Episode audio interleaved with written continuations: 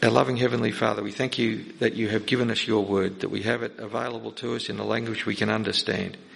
And so we pray that as we consider it together today, right now, that you would teach us, rebuke us, correct us, train us in righteousness, equip us for every good work, we pray, and build your church through your holy word, we pray in Jesus' name. Amen. Now keep your Bibles open. Um, I've got copies of the uh, gathered together book. We, if you're new with us or haven't been around for a while, we're, we're looking at this book in conjunction with a sermon series teaching through what might be called the doctrine of the church. Uh, the doctrine of the church, sometimes called ecclesiology, which we'll talk about in a moment. It's very important to get your head around what it is that God's doing, because God has a purpose for gatherings like ours. And Karl Deenick, a writer from Sydney, I think has done a very fine job in fairly short book, fairly short chapters, doesn't take long to read it, but it's a very helpful book. And so um, I've got seven copies here. If you haven't got yours yet, please come and see me. But we're going to continue our series by looking at, in particular, Ephesians 2. Um, and with Ian's help, we're going to, here we go. Um,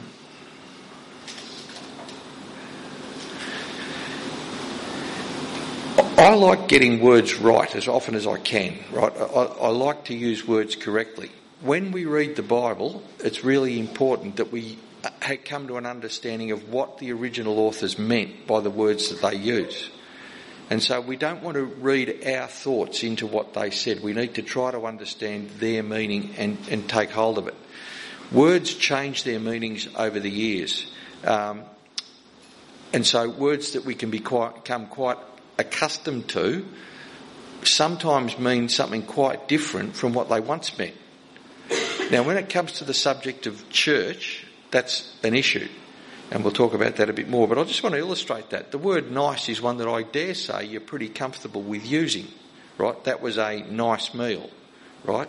That was a nice, today's a nice day, isn't it? Right? How many of you have greeted each other with that this morning? It's a nice day. Well, what does nice mean? There was a movie a few years ago about a really nice guy.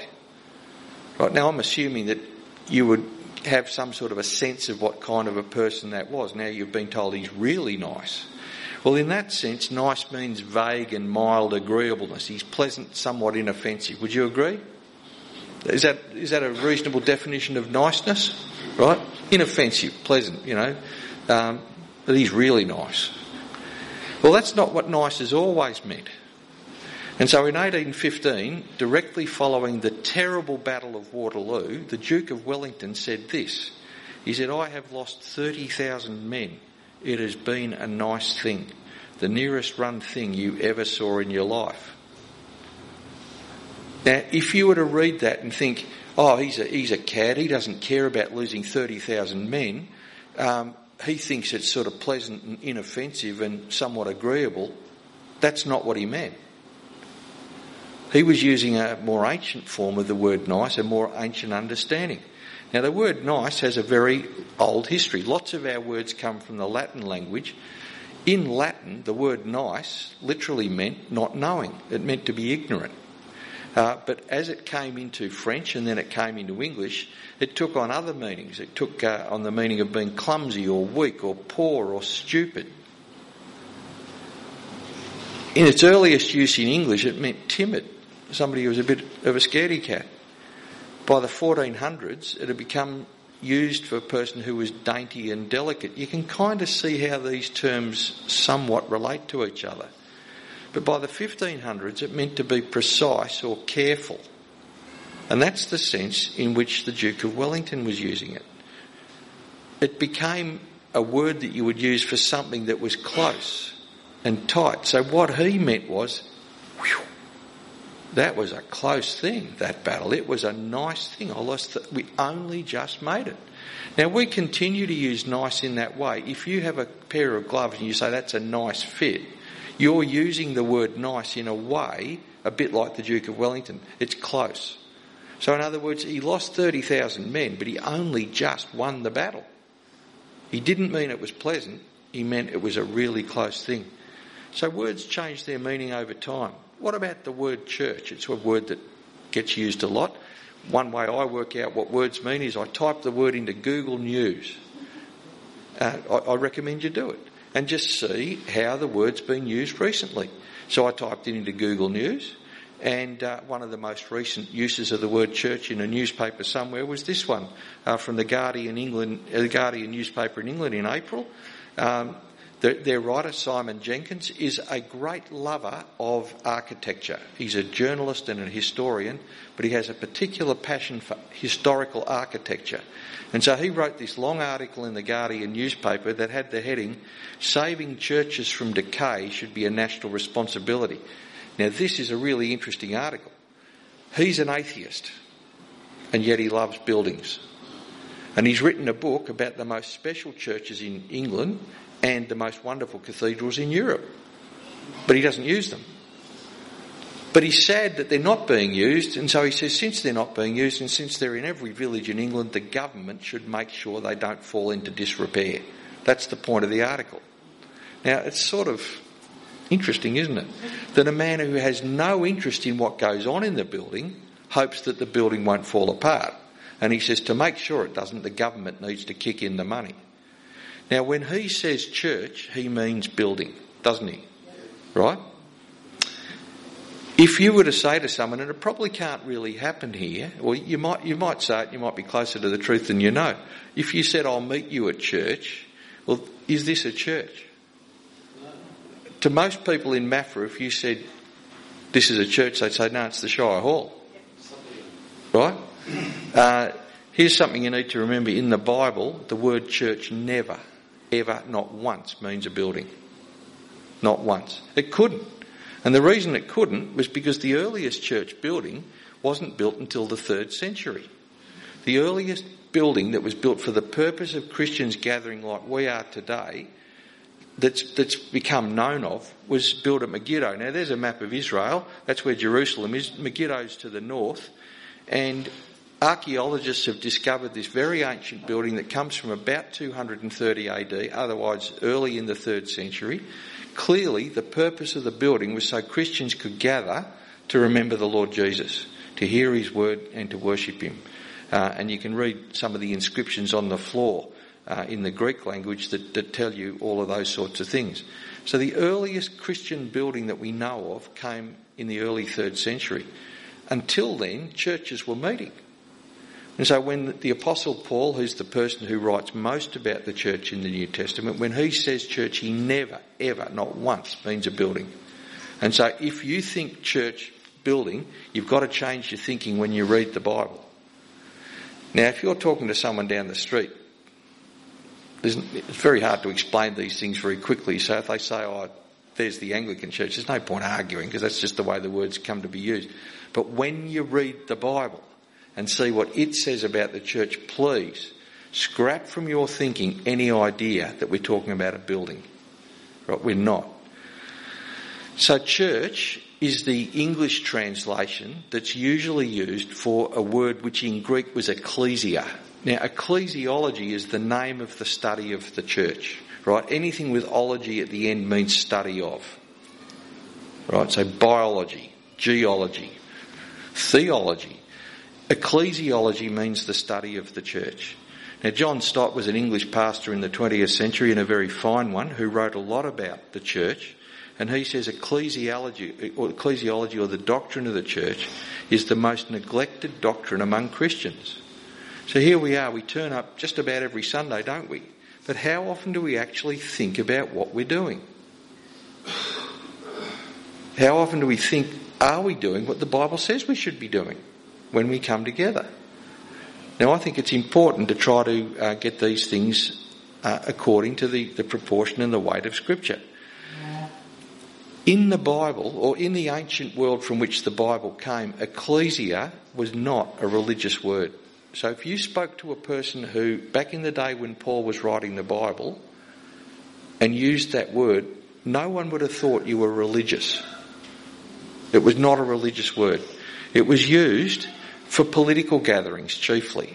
So in the ancient world, they didn't have parliaments like we do, but in, say, a city like Athens, all of the male citizens would gather to decide on public policy. Should we go to war?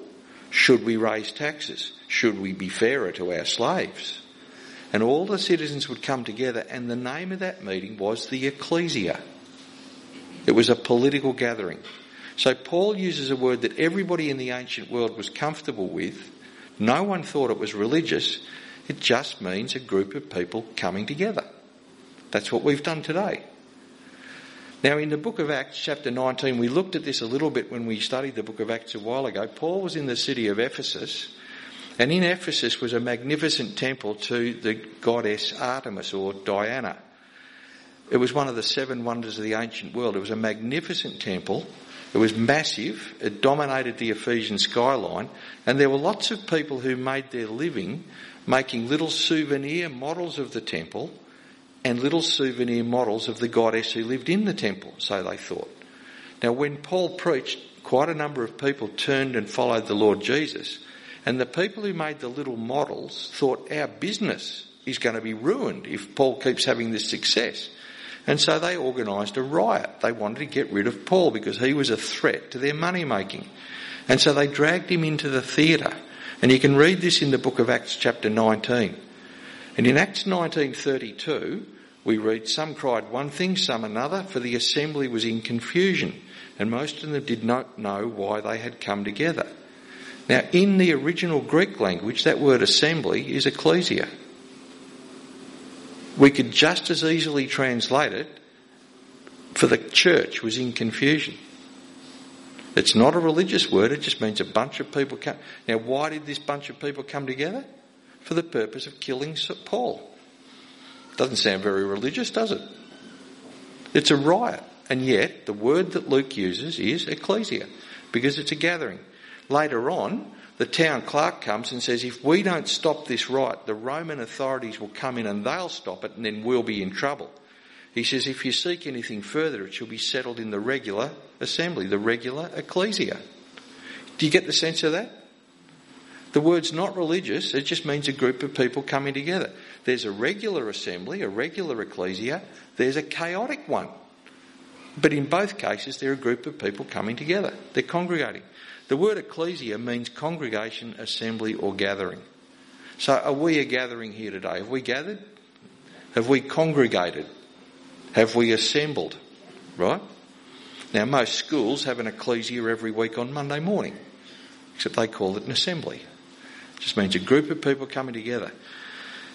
The same word is used when, when the Bible was trans, when the Hebrew Bible was translated into Greek. Uh, the same word is used to describe the gathering of God's people at Mount Sinai for Him to give the law. And so in Deuteronomy chapter 5, Moses says, These words the Lord spoke to all, the, all your assembly at the mountain out of the midst of the fire and so on. And guess which word is assembly? It's ecclesia. When Peter, in the book of Acts, talks about that gathering, he talks about it in Acts 7. He says Moses was in the congregation in the wilderness with the angel who spoke to him at Mount Sinai, in Greek, ecclesia. So the earliest church gathering that we see in the Bible is the Israelites having been brought out of Egypt on the way to the promised land and they're gathered at Sinai. Why were they gathered? To hear God's word. They were there to hear God speak. So, what are we? We're a gathering around God's Word to hear God speak to us in the Scriptures. And that's what a church is. It's a gathering of people who've come together in the power of the Holy Spirit to hear the Word of God about His Son, the Lord Jesus. And so Donald Robinson was a Sydney uh, scholar and pastor, and he, he wrote the entry on church in a very helpful book called the New Dictionary of Biblical Theology, uh, the New Bible Dictionary.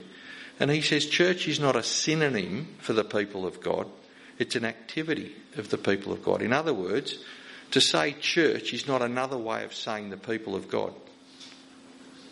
Church is what happens when the people of God gather. So we, right now, are churching. You got it? Church is a gathering. Now we're members of the church and we scatter during the week. But when we come together, we're churching. We're together.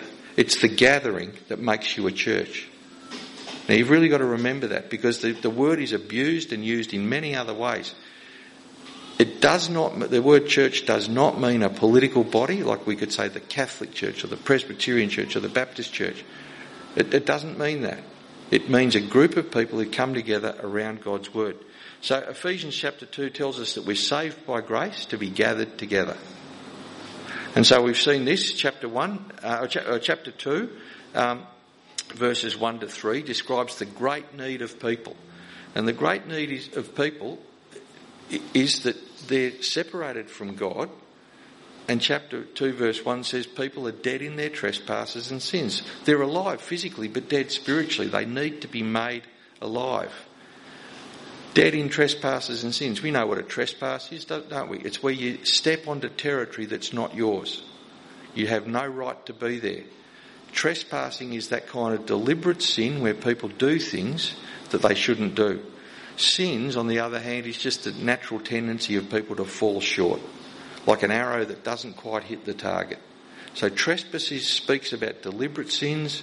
Sins just speaks about what it means to be human, just never quite measuring up to God's standards. Now, both of those things will make us subject to God's wrath.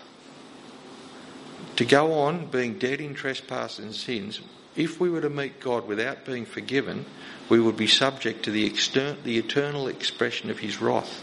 That's a terrible place to be. But God, being rich in mercy, has transformed people that come to him through Jesus. So, verse 4 says, God, being rich in mercy, because of the great love with which he loved us. Right? God's love has been demonstrated, it's been shown to us because he sent his son to die on the cross. Now, our only hope, the only hope for anyone, rests in God's character. What's God's character like? Well, He's rich in mercy. God is not a tyrant. God is not an unfair boss who just loves to see people suffer and squirm. God is rich in mercy. And that's a good thing, isn't it? God loves to forgive. He longs to forgive. But he can't forgive what's not confessed. And so when we confess our sins and say, God, you're right, I need your help, God being rich in mercy forgives. And that's our only hope. But our forgiveness rests in God's character. And as a result of that, people are made alive when once they were dead. They've been saved by His grace. He's raised people up with Christ and seated them in the heavenly places.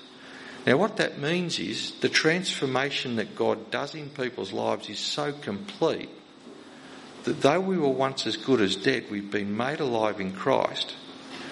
So once we were dead while we were alive, but now we're eternal while we're mortal.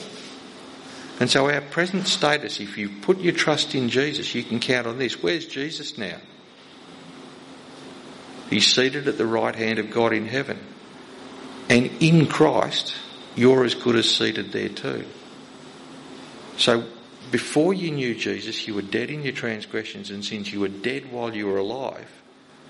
But if you've come to know Jesus as your Saviour, you are eternal while you're still mortal. Unless Jesus returns, we will all die. But we're already eternal because we put our trust in Him. And there's a part of us that will never die. And so all of that results in a wonderful new identity in verses 8 to 10. We've been saved by grace through faith. So it's an act of God's mercy and His generosity. There's no room for pride because we don't do anything to deserve it. We don't contribute anything to it.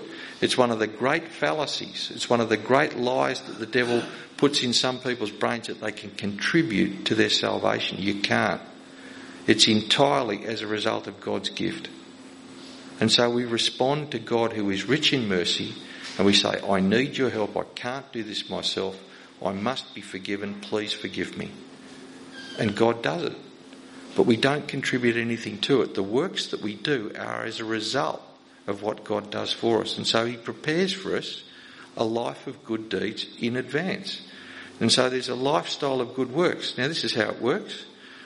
How it works, we, we, we need to walk in a whole new way of life.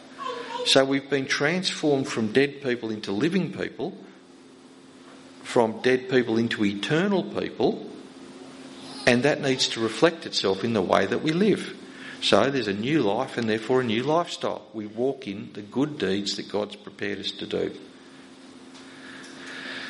So, moving into verse 11, we're starting to get to the heart of the doctrine of the church now. This is where Paul starts to think about it. Now, Paul takes, whenever he says therefore, that means think about all that and now think about this new application. Something is, something has to happen as a result of what we've just been talking about. And so he says to the Gentiles, Gentiles were people who were not Jews. The Jews saw the world this way. There's us and everyone else. There's Jews and the rest. And all the rest were just Gentiles. Right? So the church in Ephesus is made up mainly of Gentiles with some Jews. And Paul is writing this letter to try to get them to work together, not to see themselves according to the old divisions, but to come together as one new people. And so he says to the Gentiles, remember what you used to be, your life BC, before Christ. Remember you were separated from Christ. It's as though they've come to the edge of a bridge with a bottomless pit between and they have no means of getting across. They were separated from Christ. But not only that, they were alienated from the commonwealth of Israel.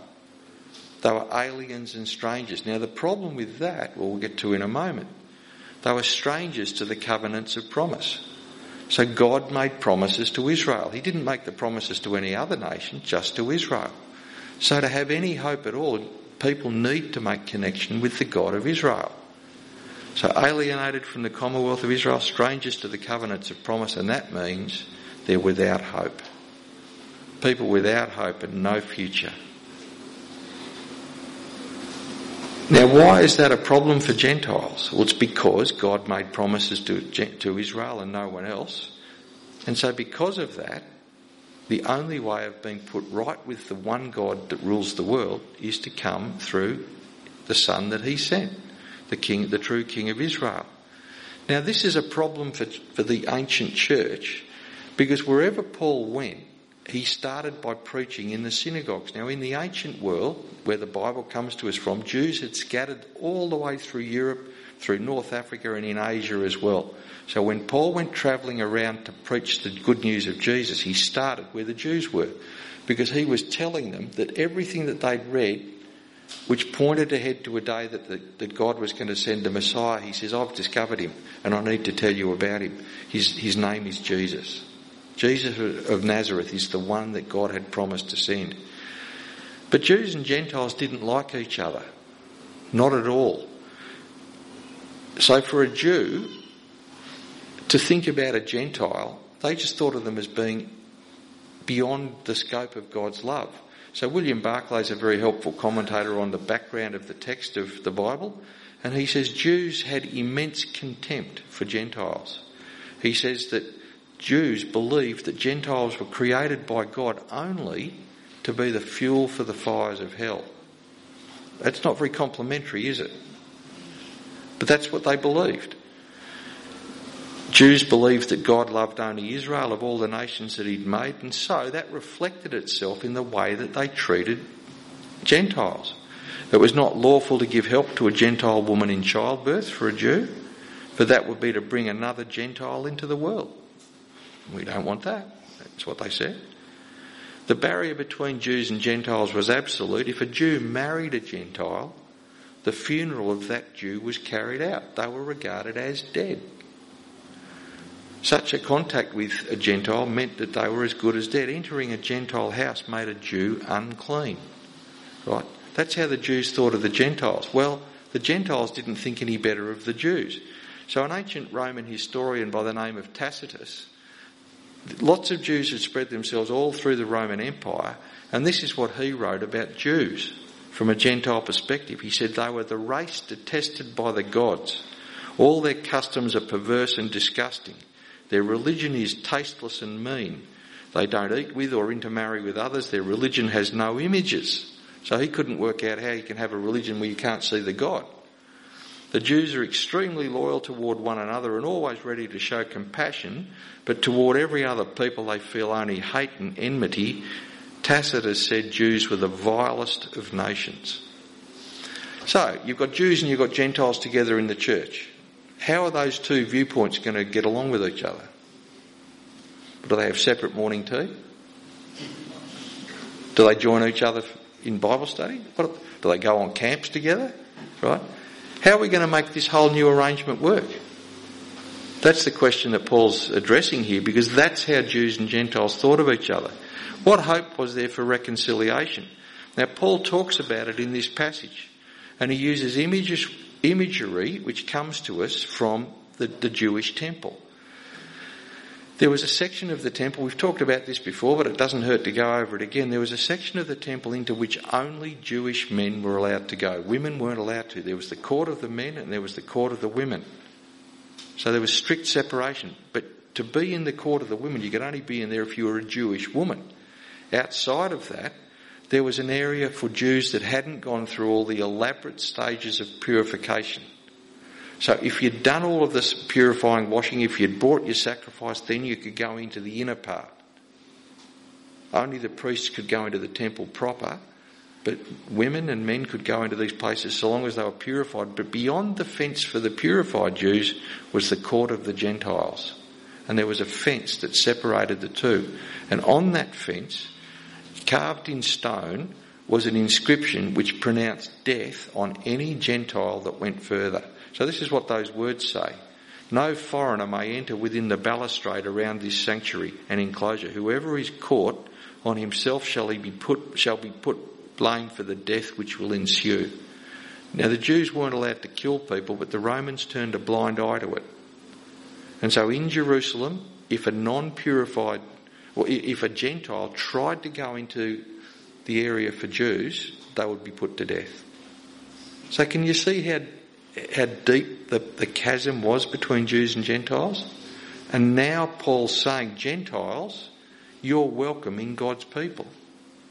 So how are they going to work it out?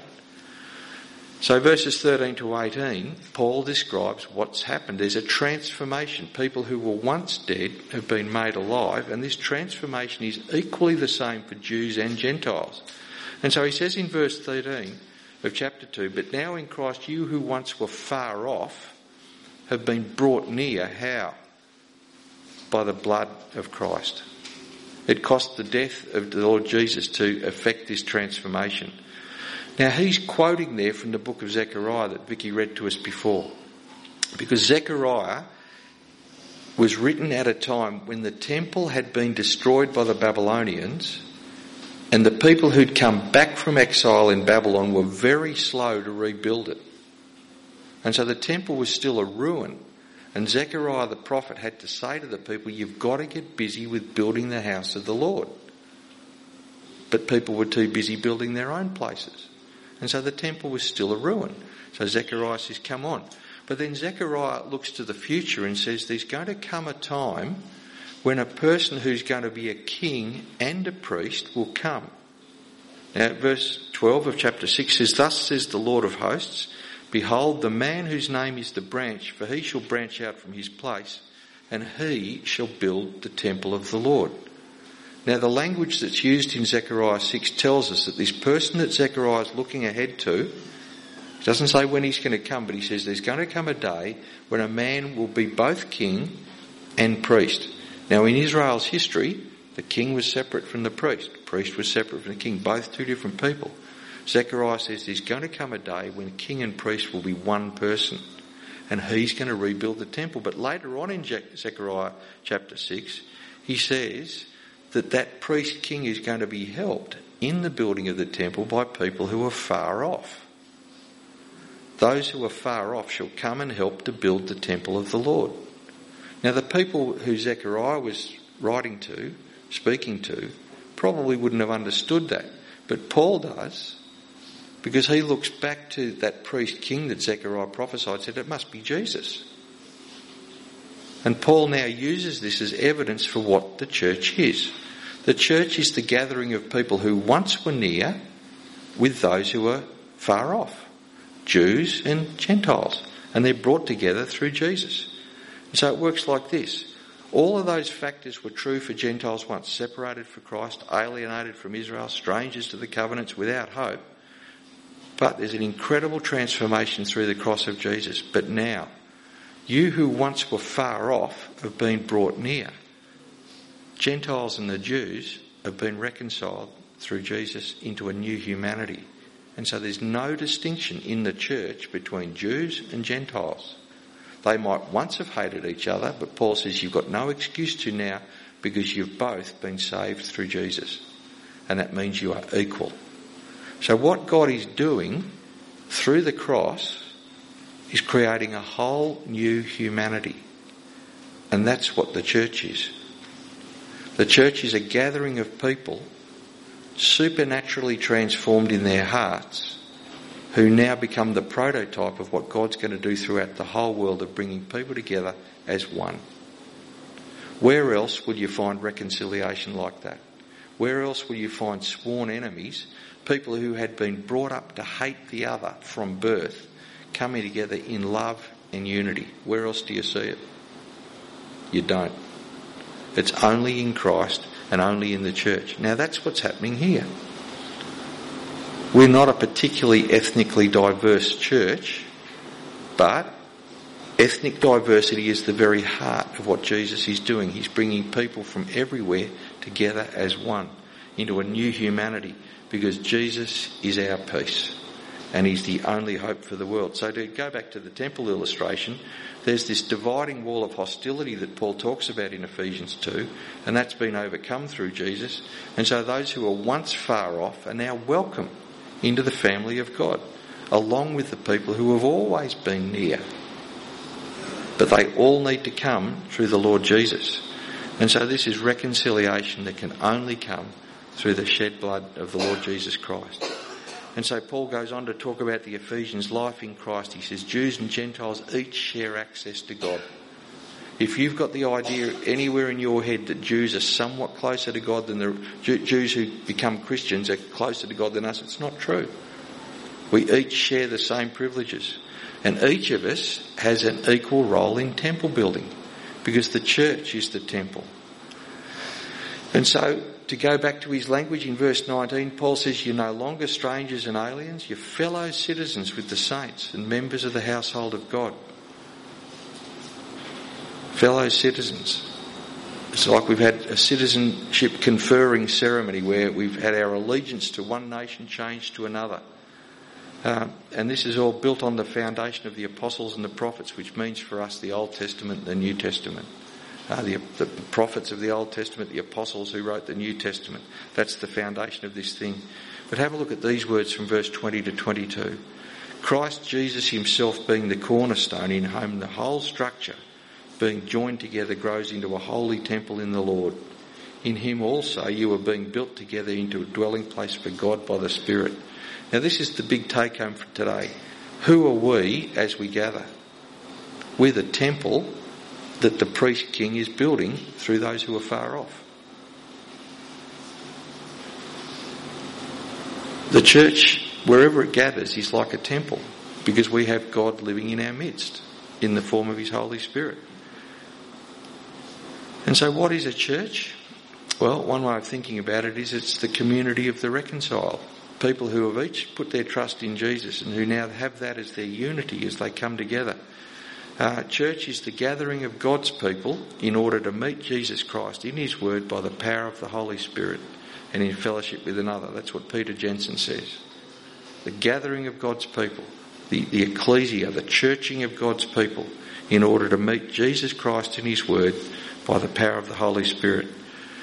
Church is not a building and yet it is a building in a spiritual sense because we have become the temple of God. We're members of God's household. Right now, if you know Downton Abbey, the members of the household are the servants. They're the ones who live downstairs and they serve the people who live upstairs. We've become members of God's household. But we're also a holy temple in the Lord, a dwelling in which God lives by His Spirit. That's who we are. As you read Deenick's book, and I hope you will, as you consider the scriptures, we've got to get our heads around the fact that God is doing something wonderful in the world and his instrument is the church. He's creating a whole new vision of humanity where former enemies are coming together, not as friends, but as brothers and sisters. Or not just as friends. And so the church is the gathering of fellow servants being built together into God's house by the Spirit Now, is that how you think of Maffra Community Church? Because if it's, if it's not, it should be. Because that's straight from the Bible. Doesn't matter that we're not building in a, living, working in a fancy building. It doesn't matter at all. Because church is what happens in the building. It's the gathering. Now the image there of being built into a temple is a pretty powerful one. What can you do with a brick? You can trip over it. We are being built brick by brick. Think of yourself as a brick. Brick by brick, we're being built into the temple of God.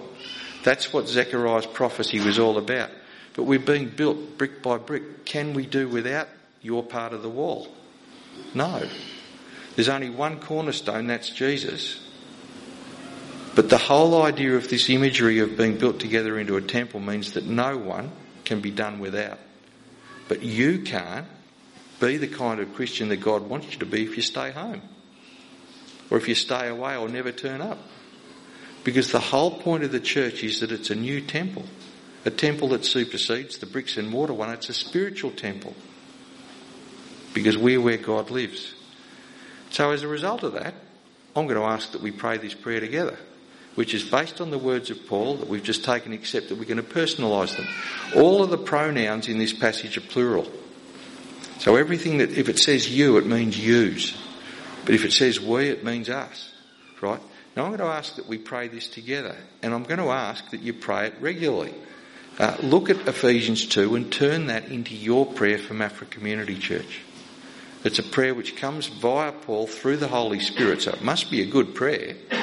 But if we all pray this, and if we believe this, it's going to be for the strengthening of our church and for the growth of our witness. So can you join with me in praying this prayer? And we'll finish with this. Heavenly Father, we thank you that in Christ we are no longer foreigners and strangers, but fellow citizens with God's people and also members of your household, built on the foundation of the apostles and prophets, with Christ Jesus himself as our chief cornerstone. In him we are joined together and rising to become a holy temple in the Lord. Please continue to build Maffra Community Church together in Christ to become a dwelling in which you live by your Spirit.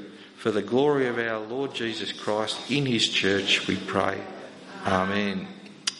Now, do you believe it? What are you going to do about it? That's the challenge, right? But this is a vision of the church that comes straight from the Word. Uh, we need each other. And of course, Jesus is our cornerstone. Let's pray. Uh, Father in heaven, we, uh, we trust that you will cause each of us to want to be bricks in the building that you're building. Uh, and that you would help us each to make our contribution. Uh, Father, these things we've prayed together, these things we've considered together, make them very real to us and help us each to do our part in the, in the work of building. Now that you've brought us from being far off to near, we pray all this in Jesus' name. Amen.